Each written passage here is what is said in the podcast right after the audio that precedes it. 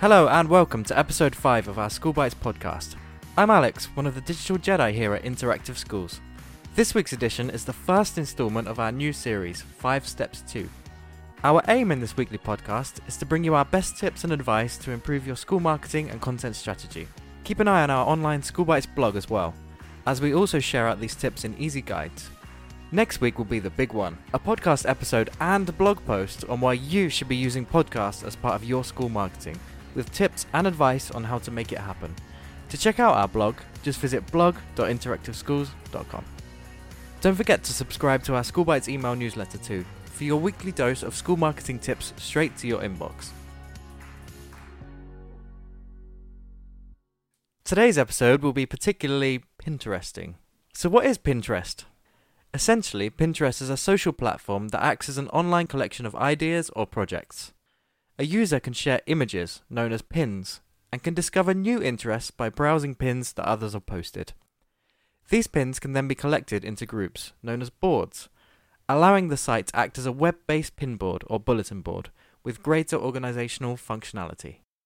I am joined this week by my digital Jedi colleague, Sam. Alex, how could I make use of Pinterest in my school marketing? Well, the possibilities are endless, but here are some of the cool ways your school could make use of this platform. As we always say, posting content without a clear content strategy faces the risk of becoming just noise. Make sure to always question why before posting things on social media. Let's go over some uses. Hungry? Pinterest's stunning visual platform is the perfect recipe for sharing creative and innovative food ideas. Consider using Pinterest to fuel the inspiration for your future food tech classes. Why not share and showcase all the wonderful work that your students create in class? There are many Pinterest boards from art classes demonstrating some truly mesmerizing work. This is a great advertisement for your school and the wonderfully talented students which you help to nurture into artists.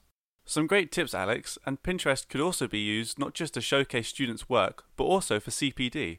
Why not spruce up a lesson plan for subjects not usually associated with the creative arts? Nine outdoor maths activities?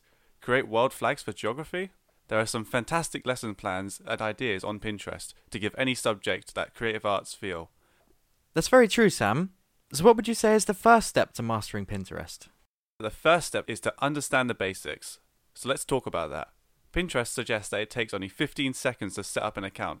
Creating one is as simple as choosing if you want to create an account using a Google account, email address, or Facebook. Alternatively, and what we would recommend, you can create a business account to have access to Pinterest analytics and create ads on the platform. To set up a business account, visit Pinterest for Business, click Sign Up, and fill in the required details. If you would like to convert your personal account to a business account, go to the Convert to Business Account page and fill in the details and click Convert. That's fascinating, Sam, or should I say, Pinteresting. I'd add that my key rule is to personalize your pins and make your content stand out. There are a few ways to accomplish this. One option is to use text overlays on a pin, potentially one linked to a blog post. There are reports that show a consistent trend of images with text overlays outperforming those without. Another suggestion is to have a healthy mix of high quality vertical images in your boards. Once again, reports show how vertical images outperform their landscape counterparts on a regular basis. Most importantly, though, you need to brand your content through tags and board titles. Any user who stumbles across your posts should know whose pins they are looking at. Similarly, when you're showing off your work to prospective parents at open days, your content should be easy to find. Branding it through tags makes this a possibility. Anything else to add, Sam? Well, I cannot share with them the ultimate secret to mastering Pinterest, or they will soon have my job. All I would say to you, dear listeners, is to keep it up. I'm sure we all have examples of when we gave up on something, but with your school stories, it is important to keep up the content. Our best advice for this would be to create your own strategy. Spend a few hours at the start of term planning what will be sent out in the following months.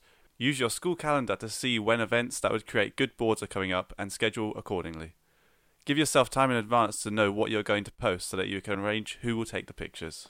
Thanks for joining me this week, Sam. That's all for the first instalment on the 5 Steps 2 series this week, but you won't want to miss our next podcast.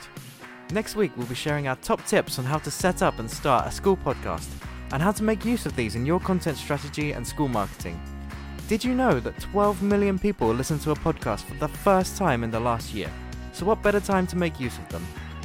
Be sure to take a look at our written training guides on our blog and subscribe to our School Bites email newsletter using the link on our blog.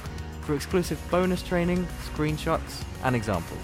As always, please feel free to send us an email at social at interactiveschools.com for queries or to arrange training at your school. Thanks for listening, and we'll see you next week.